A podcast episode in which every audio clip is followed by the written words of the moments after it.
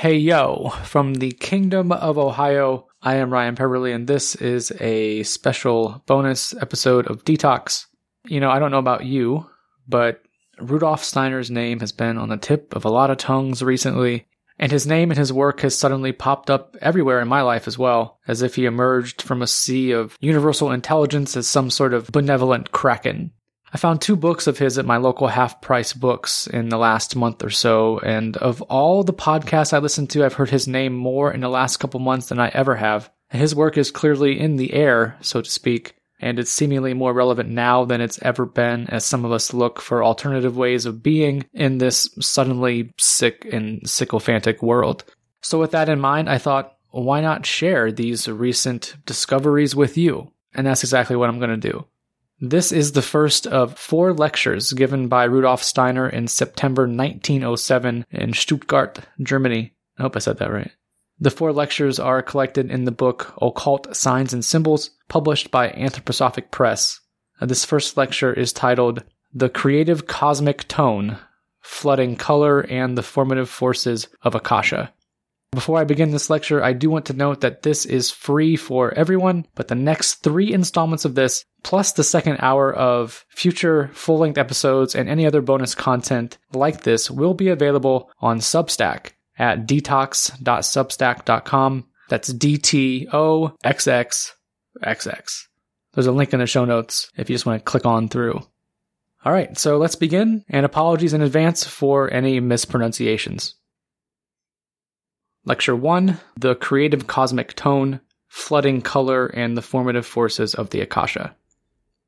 These four lectures to be given here in Stuttgart will strike a somewhat more intimate note since it can be assumed that the audience is, for the most part, composed of members who have been acquainted with the fundamental ideas of occult teaching for some time. Hence, they may well wish to learn of more intimate details out of the realm of spiritual science. What will be taken up in these lectures are the occult symbols and signs in relation to the astral and spiritual worlds, and a series of them will be set forth in their deeper meaning. I bid you note that much in the first two lectures will sound unusual and will only be fully explained later in the third and fourth lectures. This, of course, lies in the nature of the material, because lectures on spiritual science cannot be like lectures in other areas, which are built up mathematically out of simple elements. Much that at first will appear vague will later become clear and understandable. Symbols and signs, not only in the profane world but also in the theosophical world, often give the impression of something arbitrary that only signifies something. This is not correct. You know, for example, that the various planets of the universe are indicated by signs. You know that a familiar sign in theosophical allegories is the so called pentagram. Furthermore, you know that in various religions, light is mentioned in the sense of wisdom, of spiritual clarity. If you should now ask about the meaning of such things, then you could hear or read that it means this or that. A triangle, for instance, would mean the higher trinity and the like. Frequently, also in theosophical writings and lectures, myths and legends are interpreted. They are said to, quote, mean something. To reach behind the sense, behind the being of this meaning, to recognize the reality of such symbols shall be the task of these lectures. Just how this is meant, we can make clear with an example. Let us consider the pentagram. You know that much abstruse thinking has been spent on it. This is not the concern of occultism. In order to understand what the occultist says about the pentagram, we must at first call to mind the seven fundamental parts of the human being, and it is, above all, the etheric body that is especially relevant in this consideration. You know that the etheric body belongs to the sphere of the occult. It is not to be seen with physical eyes. To perceive it, clairvoyant methods are necessary. Then it will become evident that the essentiality of the etheric body does not consist in its appearing as a fine, nebulous formation. It is characteristic of it that it is composed of various currents that course through it. It is, indeed, the architect, the creator of the physical body. Just as ice forms out of water, so does the physical body fashion itself out of the etheric body, which, like the ocean, is flooded through by many currents flowing in all directions. Among them are five main currents. When you stand with feet apart and arms outstretched, you can accurately follow the direction of these five currents. They form a pentagram. Everybody has these five currents hidden in him. The healthy etheric body appears so that these currents are, as it were, his bony framework. You must not suppose, however, that everything pertaining to the etheric body is only within, because when a person moves, for instance, the currents actually go through the air. This pentagram is as mobile as a man's physical bony framework. Thus, when the occultist speaks of the pentagram as the figure of man, it is not a matter of something that has been thought out, but rather is he speaking of it as the anatomist does of the skeleton. This figure is really present in the etheric body. It is a fact. From these brief considerations, we see how matters stand with regard to the real meaning of a symbol. All signs and symbols that we meet in occultism direct us to such realities. And what is most important is the fact that in due course one receives indications in the use of such figures. They then are the means toward reaching cognition or clairvoyance. No one who ponders the pentagram deeply will be unsuccessful if only he does so with patience. He must immerse himself in the pentagram, as it were, then he will find the currents in the etheric body. There is no sense in thinking out contrived, arbitrary meanings for these signs. One must place them before one's inner eye, then they lead to occult realities. This is the case not only with what can be found in the confines of theosophy, but also with the symbols and signs contained in the most varied religious documents, because these documents are based on occultism. Whenever a prophet or a founder of a religion speaks of light and would thereby point to wisdom, this he does not do because he considers it an ingenious picture. The occultist bases his thinking on facts. Hence, it is not important to him to be ingenious, but truthful. As an occultist, one must give up lawless thinking. One must not draw arbitrary conclusions and pass judgments. Step by step, with the help of spiritual facts, correct thinking must be developed. This image of the light, therefore, has a deep significance or rather, it is a spiritual scientific fact. In order to recognize this, let us turn again to the human being. The astral body is the third member of man. It is the bearer of joy and sorrow, and a man's inner soul experiences depend on it. The plant has no astral body, and thus does not experience joy and sorrow as do man and animal. If today the natural scientist probing into nature speaks of the plant's sensitivity, then what he says rests on a complete misunderstanding of what the nature of sensitivity is. We come to a correct representation of this astral body only when we follow up the development that it has passed through in the course of time. We know that a man's physical body is the oldest and most complicated member of his being. His etheric body is somewhat younger, his astral body younger still. The youngest of all is his ego. The physical body has a long development behind it that has come about during the course of four planetary embodiments. At the beginning of this development, our Earth itself was in an earlier embodiment called the Saturn condition. At that time, man did not yet exist in his present form. Only the first germ for the physical body existed on Saturn. He lacked all his other bodies etheric body, astral body, and so forth. It was not until the second embodiment of the earth, on the sun, that the etheric body was added. At that time, the human etheric body bore most decidedly the form of the pentagram. Later, however, this was somewhat modified because in the third embodiment of our planet, on the moon, the astral body united itself with it. Then the moon transformed itself into Earth, and to the three bodies of man already formed, the ego was added. Where, then, were these bodies before they embodied themselves in the human being? Where, for example, was what as etheric body had drawn into the physical body on the sun? Where was this during the Saturn period? It was in the surroundings of Saturn as the air is in the surrounds of the Earth at present. The same was the case with the astral body during the Sun period. It only entered into man's being during the Moon period. Everything that moved in later had been in the environment earlier. You can picture the old sun thus, not of rocks, plants, and animals, as is the case of the earth today, but of beings who were men who had advanced only to the human plant stage. There also existed a kind of mineral. These were the two kingdoms of nature present on the sun. You must not mix up the old sun with the present one. The old sun was encompassed by its mighty astral sheath, which was luminous. There was, as it were, an airy sheath surrounding the sun, but an airy sheath that was at the same time astral and luminous. Today, man has a physical body, an etheric body, an astral body, and an ego. When the ego works upon the astral body, ennobling it intellectually, morally, and spiritually, then the astral body becomes the spirit self or manas. That has as of now hardly begun, but when in the future it will have been completed, when man will have transformed his whole astral body, then will his astral body become physically luminous.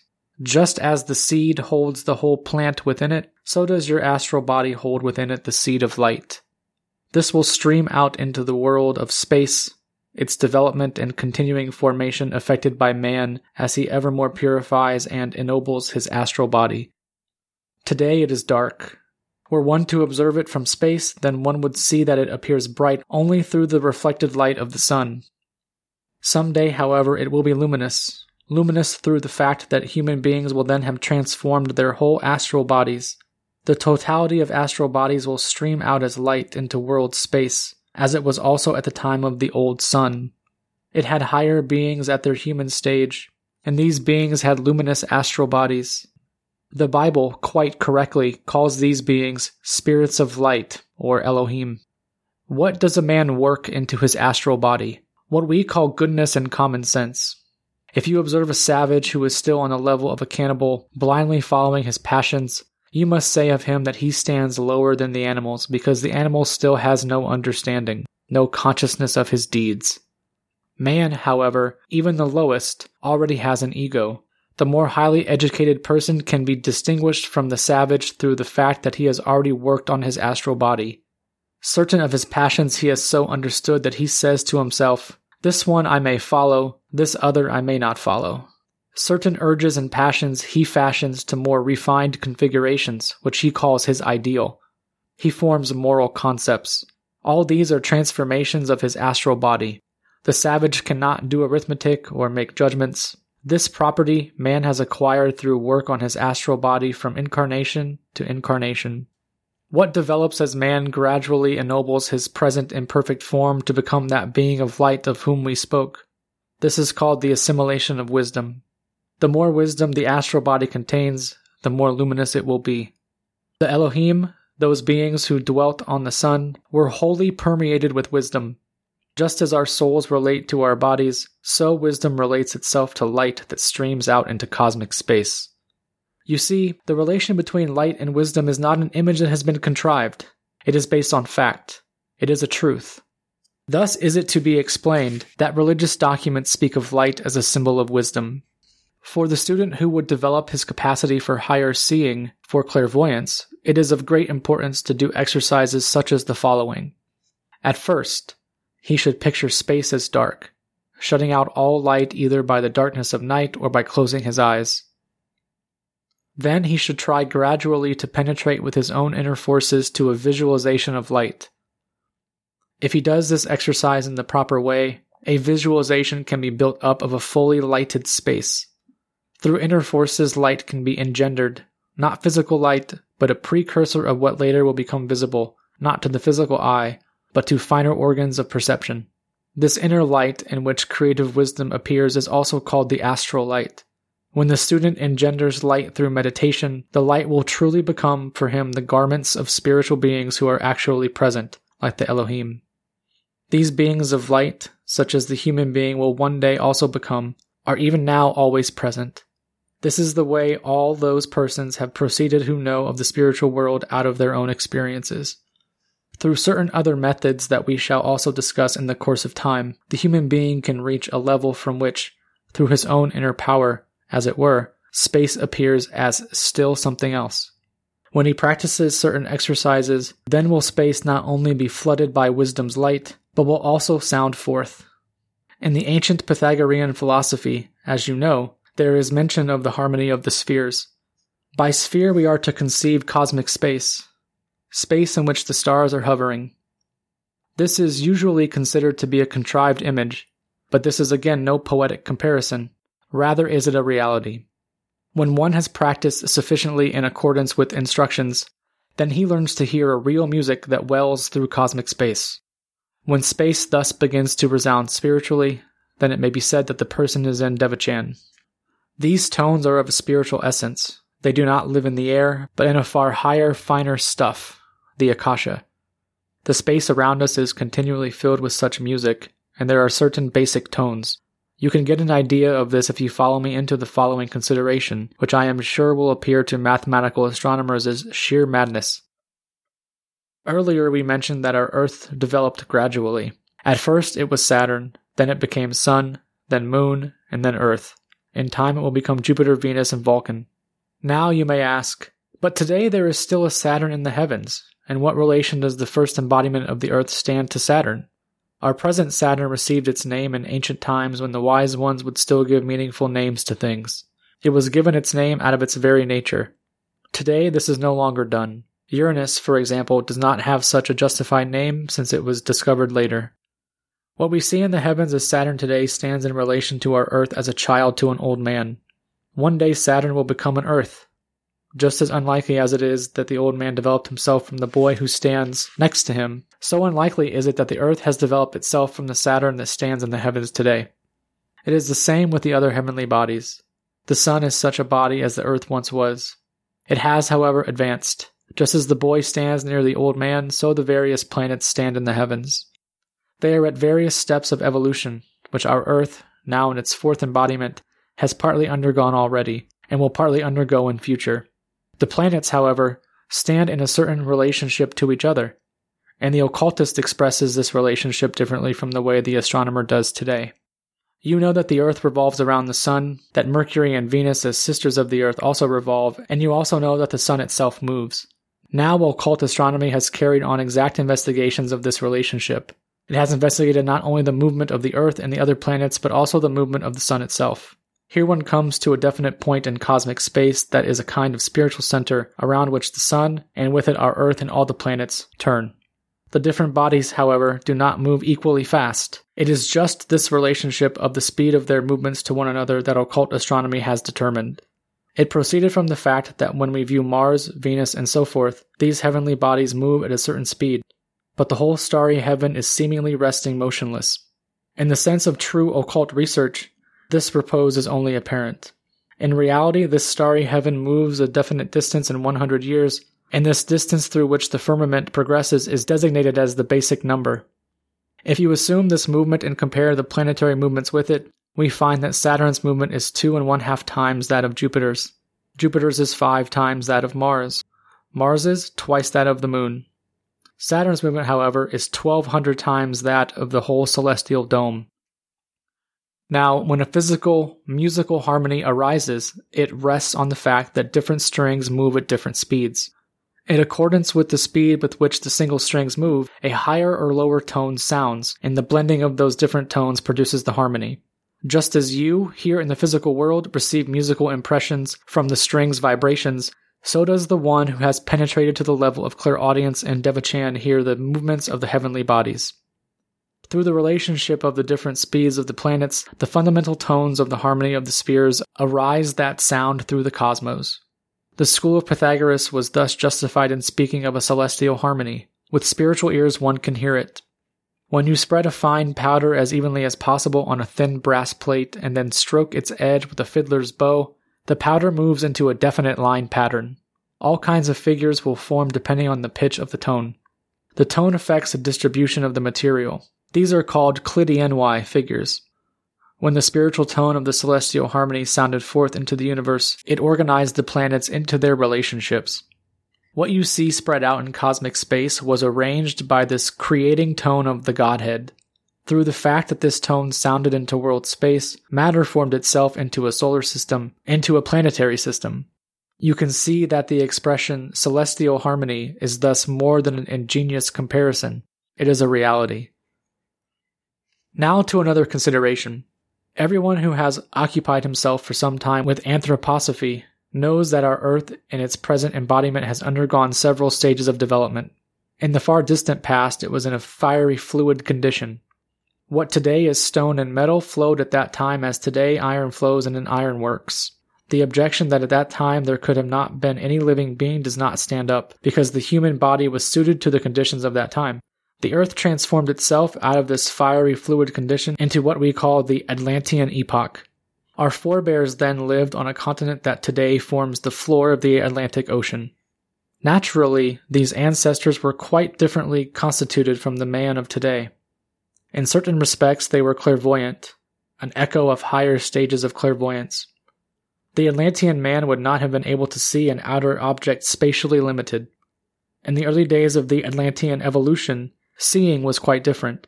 When one person approached another, it was not the outline of his form that was perceived.